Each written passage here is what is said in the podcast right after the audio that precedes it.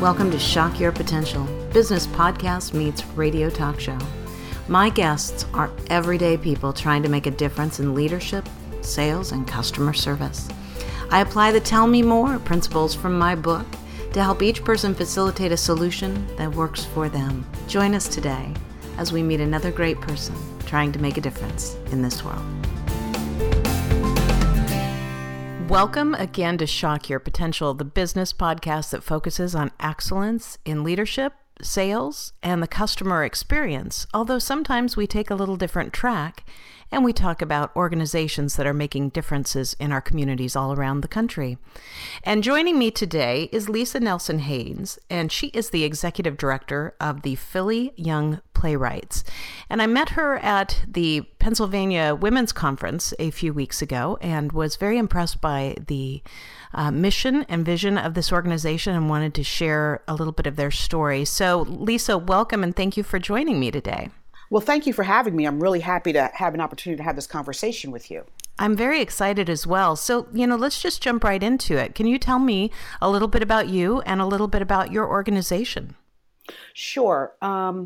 So my own artistic practice is storytelling. I went to graduate school for film at Temple. I enjoyed documentary film work. But in the middle of all of that, I realized that first of all, the stories that I was looking to tell, by the time they got on the screen, it was a very different story.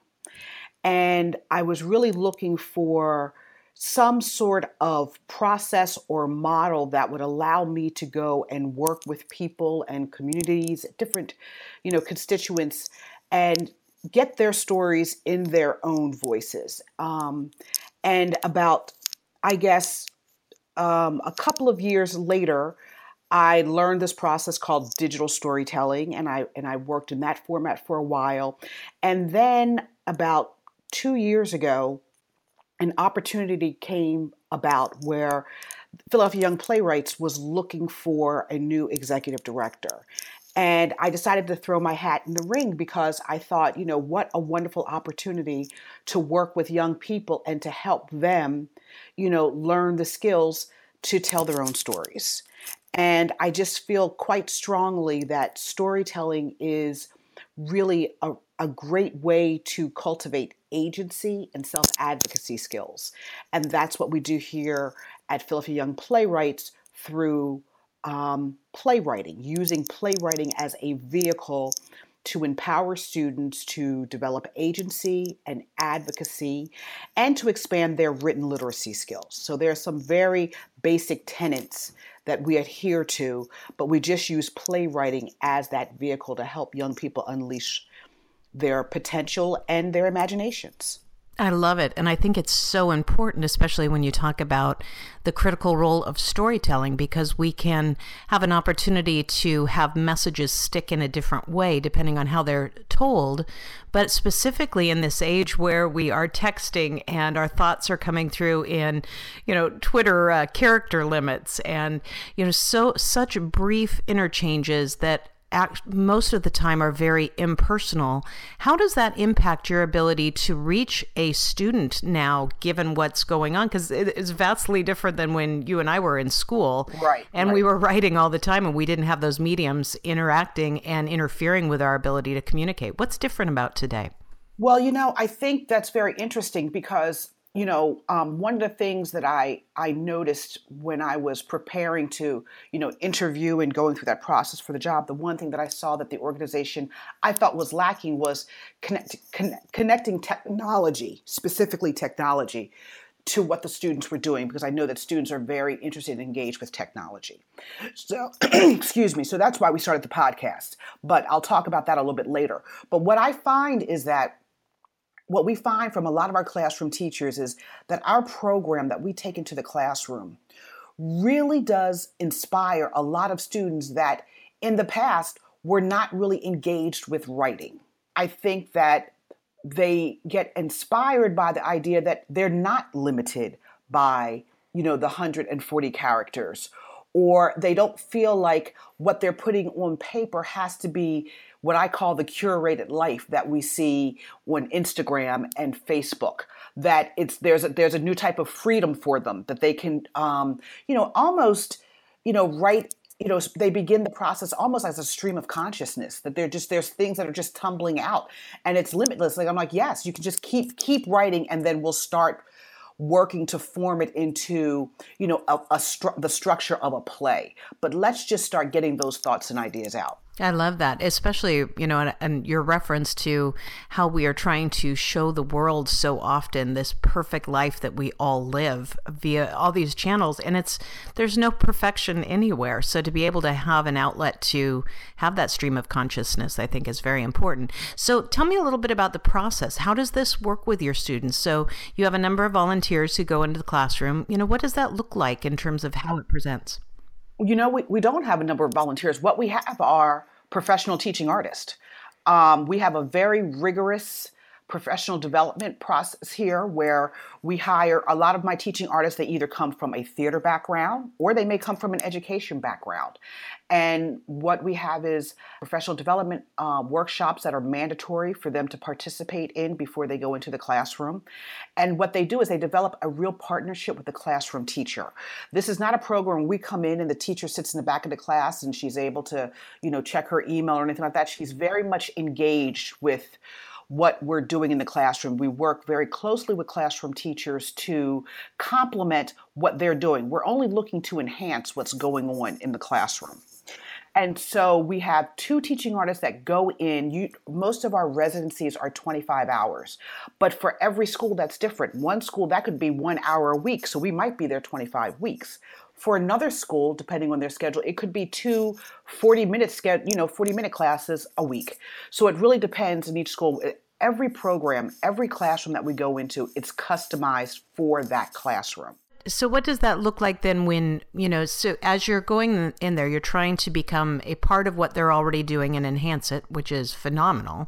So, on a given semester or the time frame that you're in a class, how do you help these children start to unleash this potential within themselves? Well, we go in and we have, a curriculum that is developed to start introducing new terms to them, things like protagonist and antagonist.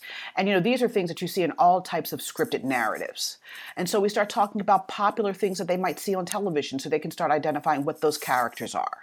And we start talking about story arc and just introducing a new vocabulary to the students. Another thing that I think is very important is for these students to understand that they already come to the table with an aesthetic.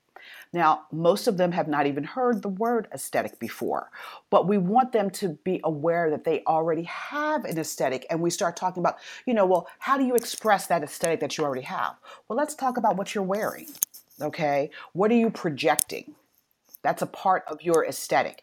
And so what we're trying to do with them is to start thinking about not just the character and what they're saying and doing, but the totality of a character. Like I said, what are they wearing? What's going on in the space? What are you smelling? What are those textures like? All of those types of things.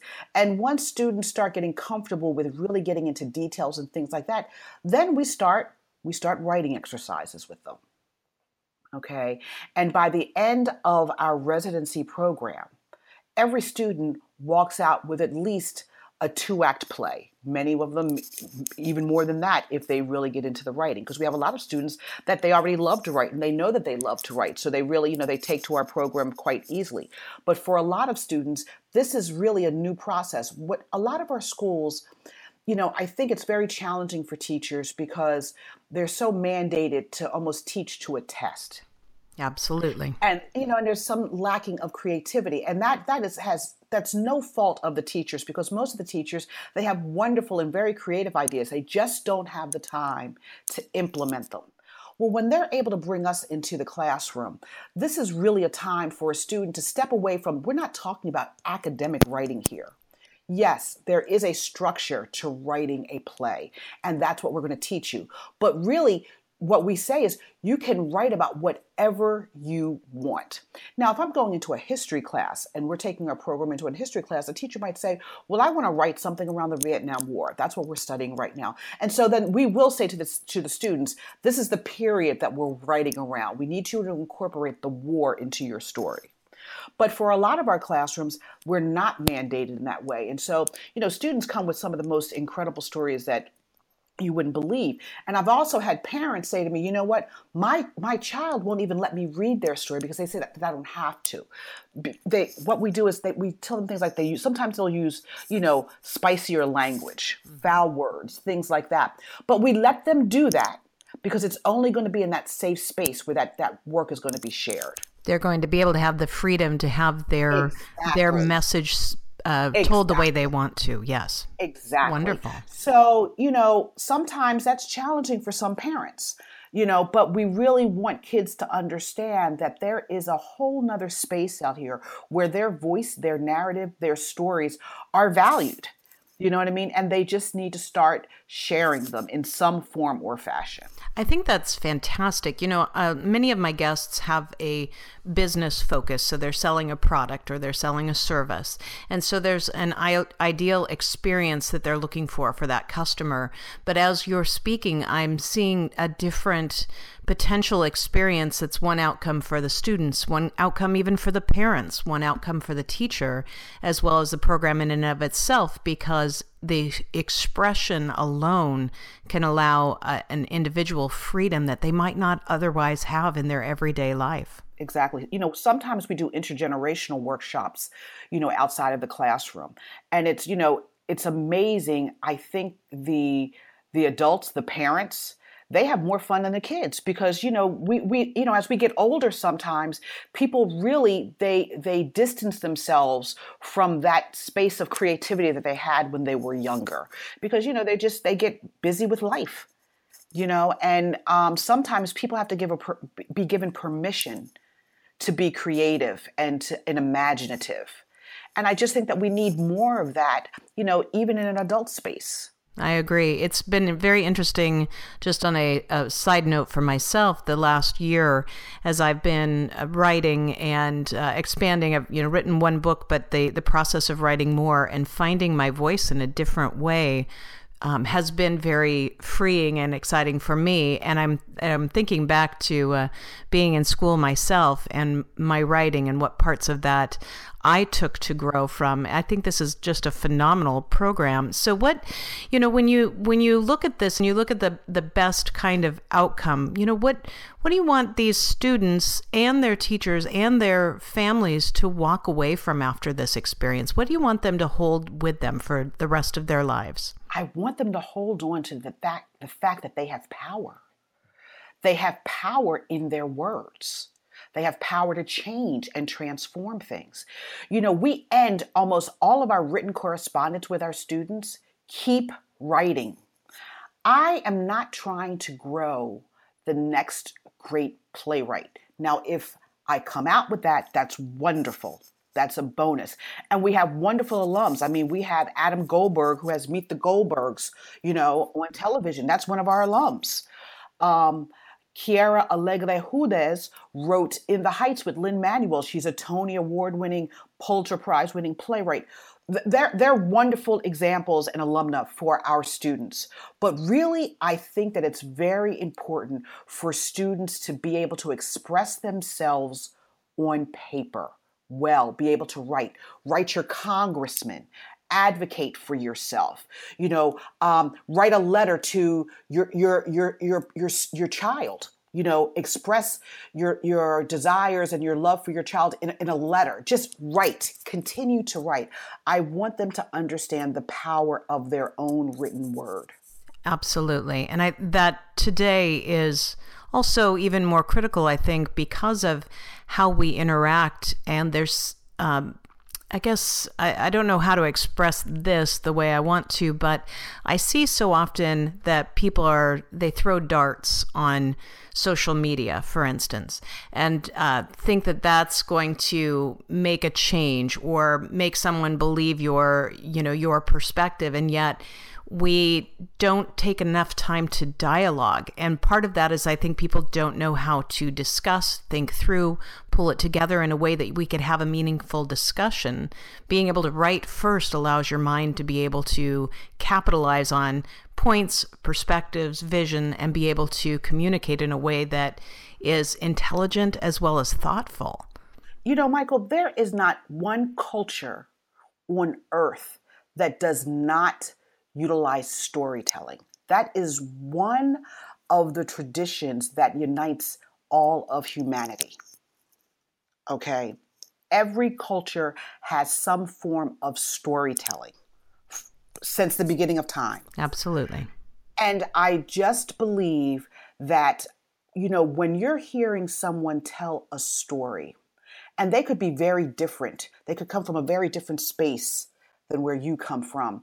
But when you hear the authenticity in their voice, when you hear the genuineness of what they're sharing with you, most of the time, those differences are transcended by that authentic experience.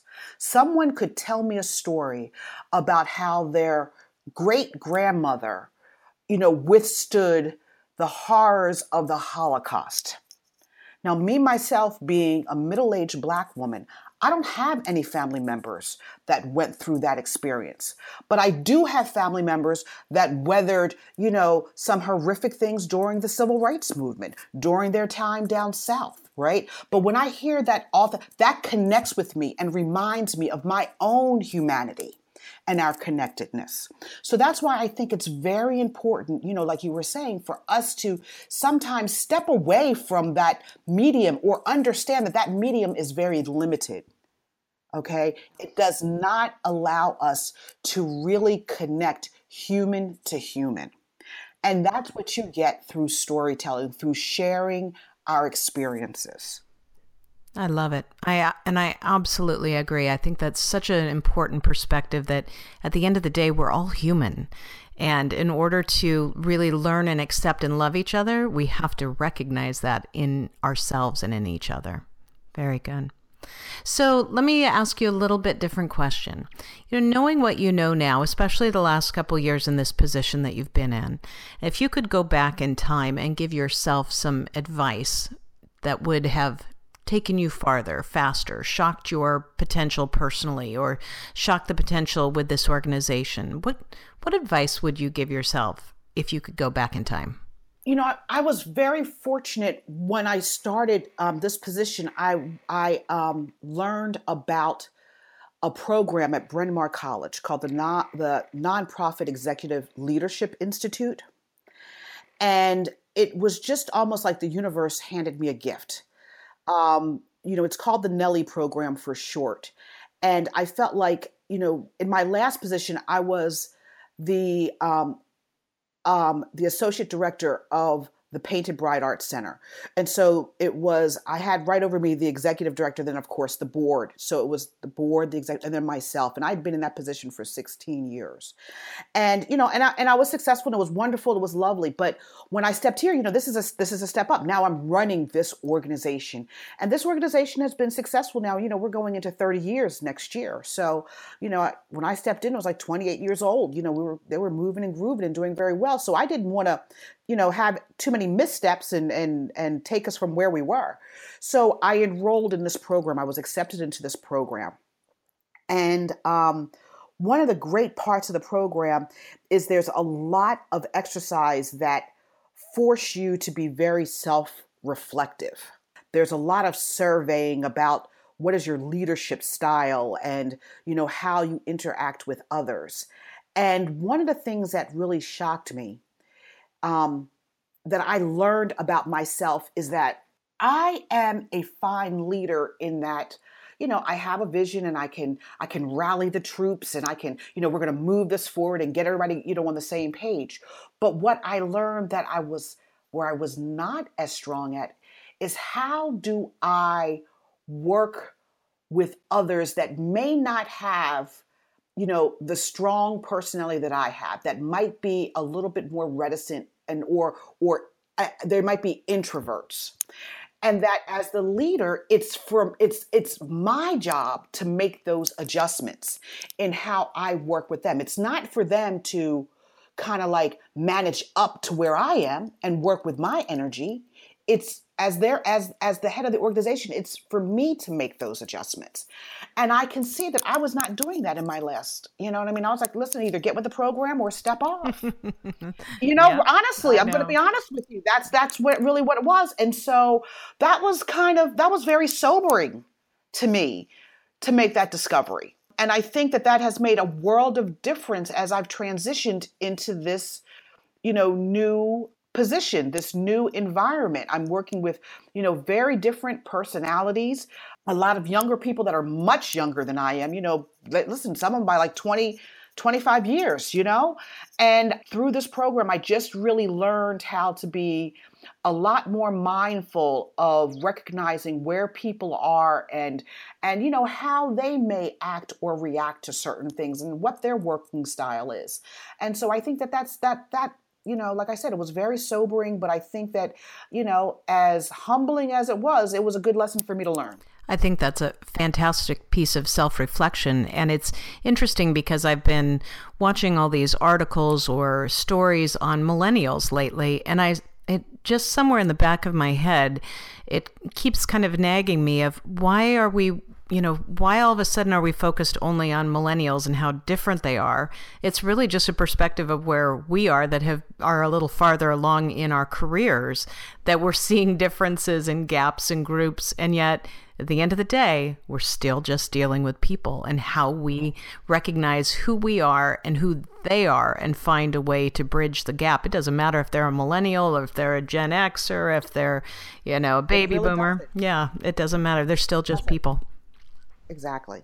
It's very good. And I think that's really important. A lot of the people that will be listening to this podcast on a regular basis are a little younger, and I don't mean in terms of years, but a little younger in their careers.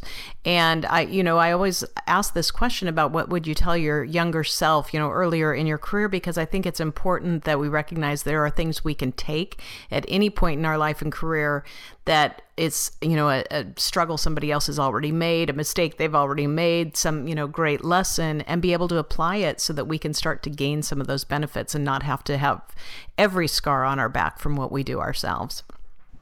No, I've always been, listen, you tell me the pot is hot, I believe you. Exactly. You know, I don't need to touch it myself. I'm going to take that and run with it. Exactly.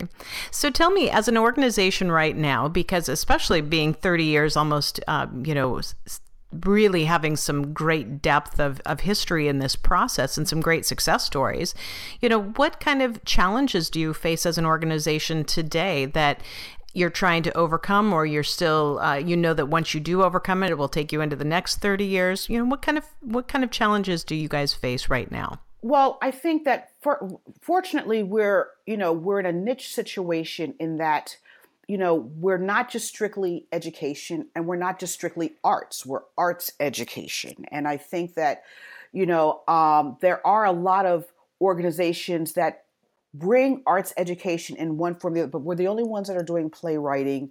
You know, where a lot of them are after school programs or out of school programs and things like that. We're actually embedded in the school day for most of our classrooms. But challenges are, of course, you know, there's always the ever-changing trend of philanthropy and who's giving to what.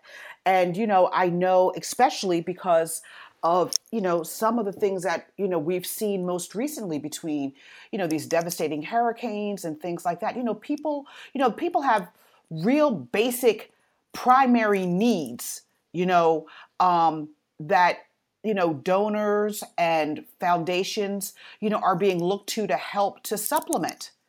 And I can really understand that. So where can I be on the spectrum when I'm talking about, you know, playwriting? You know, where is that when someone, you know, we still have so many people in Puerto Rico without water and you know, running water and electricity.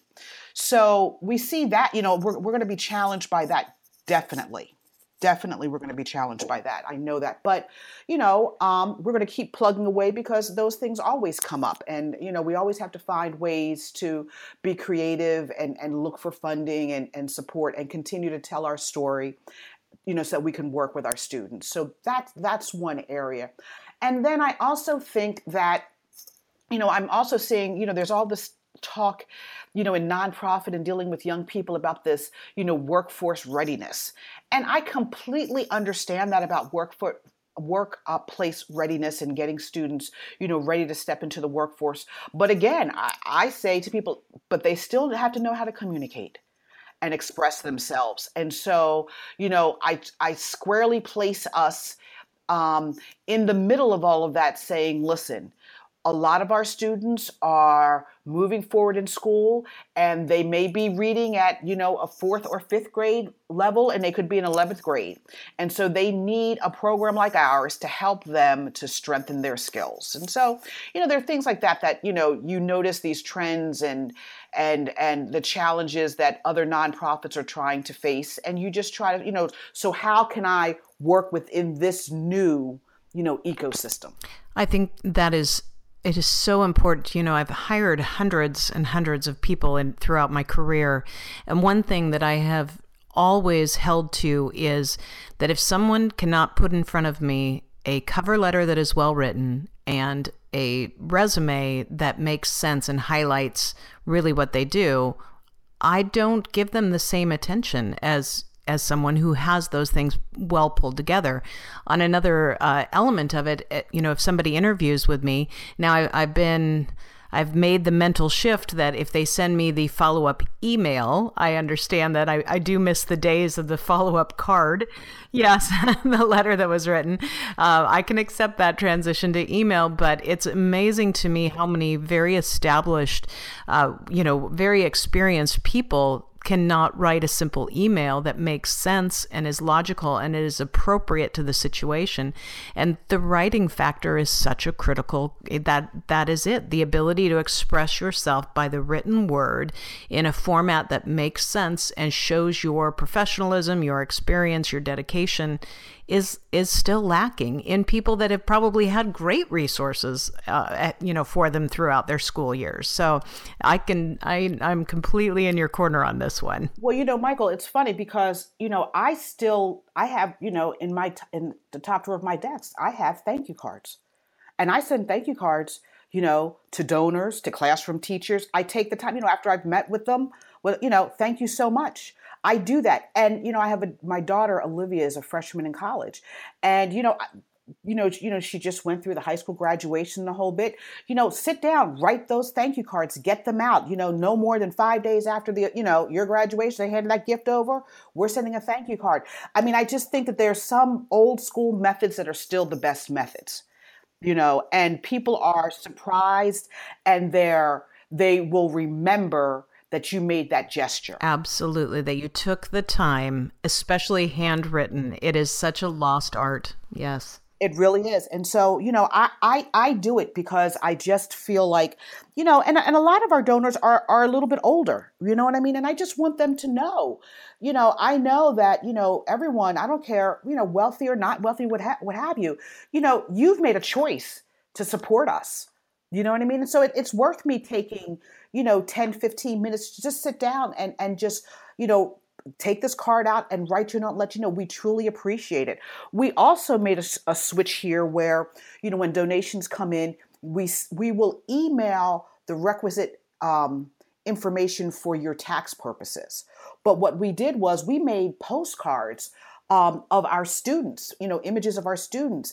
And I do handwritten, you know, postcards to them in addition to that, to thank them, so that, you know, put it up on your refrigerator so you can see, you know, this is what your money is supporting here. You know, we're trying to get creative in that way, but definitely I have no, you know, people say, so you send them two things? Yes, I do. I really do. Why not? You know? Why not? Instead of asking why, ask why not, and it's very reflective that we recognize that there are so many different areas of need. And yes, there are certainly areas of basic need, especially where in right now and current that where the hurricanes hit. And so I can see your challenge with, okay, I know there's people who need food, water, and power, and we also still need organizations like this to be able to support our children and help them to the next level of their lives, their career, their ability to interact with each other. It's very challenging. Nonprofits face it all over the place. So tell me a little bit about that, though. So in terms of how you get funding for your organization, if somebody's listening today and says, you know, this is really something that speaks to me and I want to help be a part of it or even help support it, how do you find your donors, your supporters, and how would somebody be able to help support your organization? Right. So, of course, we have a robust website, phillyyoungplaywrights.org. And, we solicit donations there. People can donate there.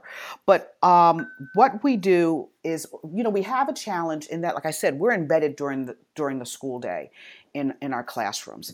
And so for a lot of our students, their families don't really understand, that that's how this curriculum is being taught to their students. Their kid could come home and say, oh, I'm writing a play.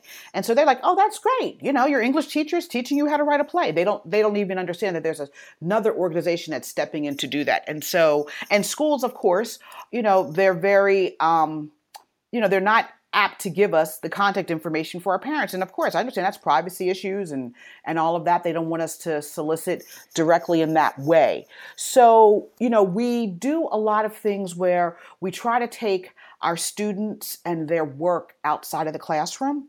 We try to take them, into the community and expose our students' work to communities that, may not really understand or know what we do. And so it's important for us to always be looking to collect data information so that we can work with people there. When I came here, because, we deal with schools, we have a lot of representation in the Philadelphia School District, but we also are in the surrounding counties. And there was the attitude prior to me coming here, especially dealing with the Philadelphia School District, well, we don't really want to ask, our minority parents for, any money. And I was like, well, why is that? And they're like, well, they don't. And I was like, well, that's an assumption we should not be making, because I myself am a minority parent. And I know that when I see someone doing really good work with my kids, listen, I'll throw you an extra $50, So I said, let's not make that assumption. And so we've changed, and we do, when we have these, what we call them outward facing programs, we do solicit support from our parents and families to help them to continue the work that we're doing. And they have been very responsive, and a lot of our families, like, they might not have a lot, but I had one parent who had triplets, and she was like, listen, I'm sending you $10 for each of my kids because I see how much fun they had. You know what I mean? And so, that $30 means the world to me because, I really understand that. So, we also, of course, we get funding support, from the local foundations and, the NEA, which is now being threatened. But, again, we keep plugging along and working with other groups to, advocate for continued support for arts, culture, and education, because we know it makes a huge difference in the lives, of our young people. For so many years, we've been dealing with, STEM. Well, now it's STEAM, because you have to add that art component up, and, we've had corporations like Verizon and AT&T. He said, you know what? Yes, we're all about the STEM, but we understand the importance of STEAM too. And so we're going to support you. And so we're very grateful for that. If you give me just 5 minutes to make my plea, listen, you're going to want to give to this organization. Just wind me up and send me out there, because I'll let you know about the good work that we do and how that your contribution makes a huge difference to the students that we, you know, we're able to serve. I love it. I absolutely love it. And that's why I said after I met you for just a few minutes, a few weeks ago, I knew there was something very incredible about this. So it's been just a joy to learn more. Well, so just in our last couple minutes, and I had not known this, but tell me a little bit about the podcast that you guys have through your organization. Right. So our podcast is called Mouthful. And what we do is we feature monologues. You know, each episode has one monologue that was written by one of our award-winning playwrights. We have monologues that, you know, our students are writing about so many timely issues. We've had issues about eating disorders or neighborhood policing, first job experiences, things like that. And so each episode features one of these monologues performed by a professional actor, because I think it's also important to understand that our students write the plays. They don't perform the plays. We hire professional actors to perform our plays. And that's another thing that's shocking, because a lot of people say, oh, Philadelphia Young Playwrights, oh, that's so sweet.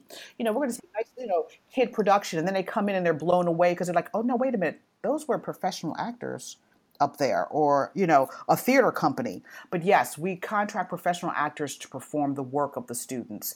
And that's important also for the students, that experience, because, you know, something written on paper is very different than how it's performed. So it's important for our students to see their work up on someone's feet and coming out of someone's mouth. And that, you know, that impacts how they, you know, may revise their work. Getting that type of feedback. But back to the podcast. There is a featured monologue performed. Then we have a conversation with the playwright who wrote the podcast. The monologue, because we think it's important for people to understand the impetus for where this came from. Not all of the work is autobiographical. It could be a special interest of the playwright that they're exploring something. And then we have a broader conversation where we bring in experts or community members to have, you know, a discussion. When we did the one about neighborhood policing, it was a very strong and beautiful monologue written by a high school student at Cheltenham High School.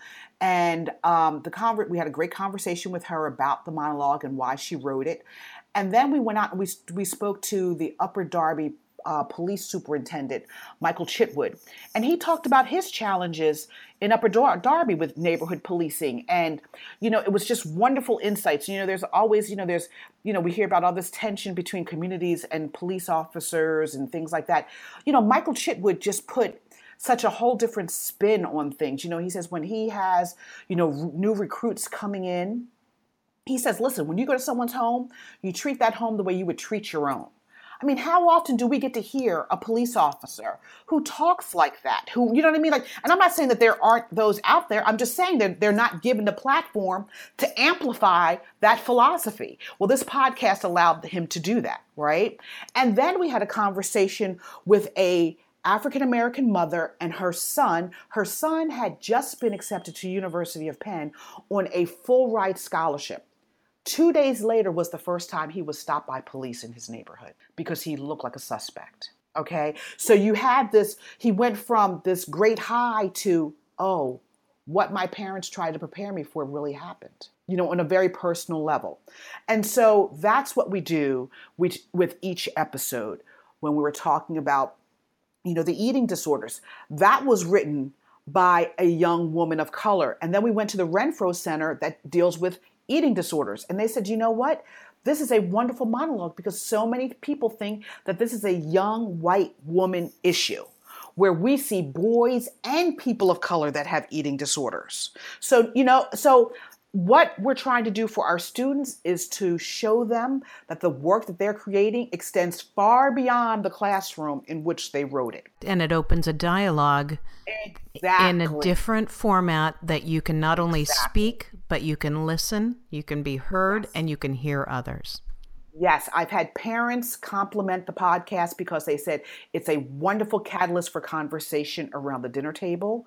We've had a teacher from Richmond, Virginia, who says that she uses it in her middle school eighth grade class as a reflective writing tool. So it's just been, you know, it's just been a really wonderful vehicle for us. Lisa, I think I am going to start listening without a doubt. I think it is just phenomenal, the work that you're doing and the impact that it has on our ability to communicate as humans and listen and speak with confidence and competence. That's just absolutely fantastic. I'm so glad I had the opportunity to not only learn more, but to share as well. Any last thoughts that you'd want to make sure we are all left with today? Listen, just keep telling your stories. Just keep telling your stories. Sit down, share stories with your families, with your friends, your work colleagues. Let's just really continue to work hard to connect with each other one-on-one. I just think that's the most important thing, and that's what we're trying to teach our young people. I love it. And I thank you so much for being a part of this today. I will have all of your information on the website and look forward to learning more about Philly Young Playwrights and how you continue to impact the world. Thank you so much for joining me today, Lisa. Michael, thank you so much for having me. You betcha.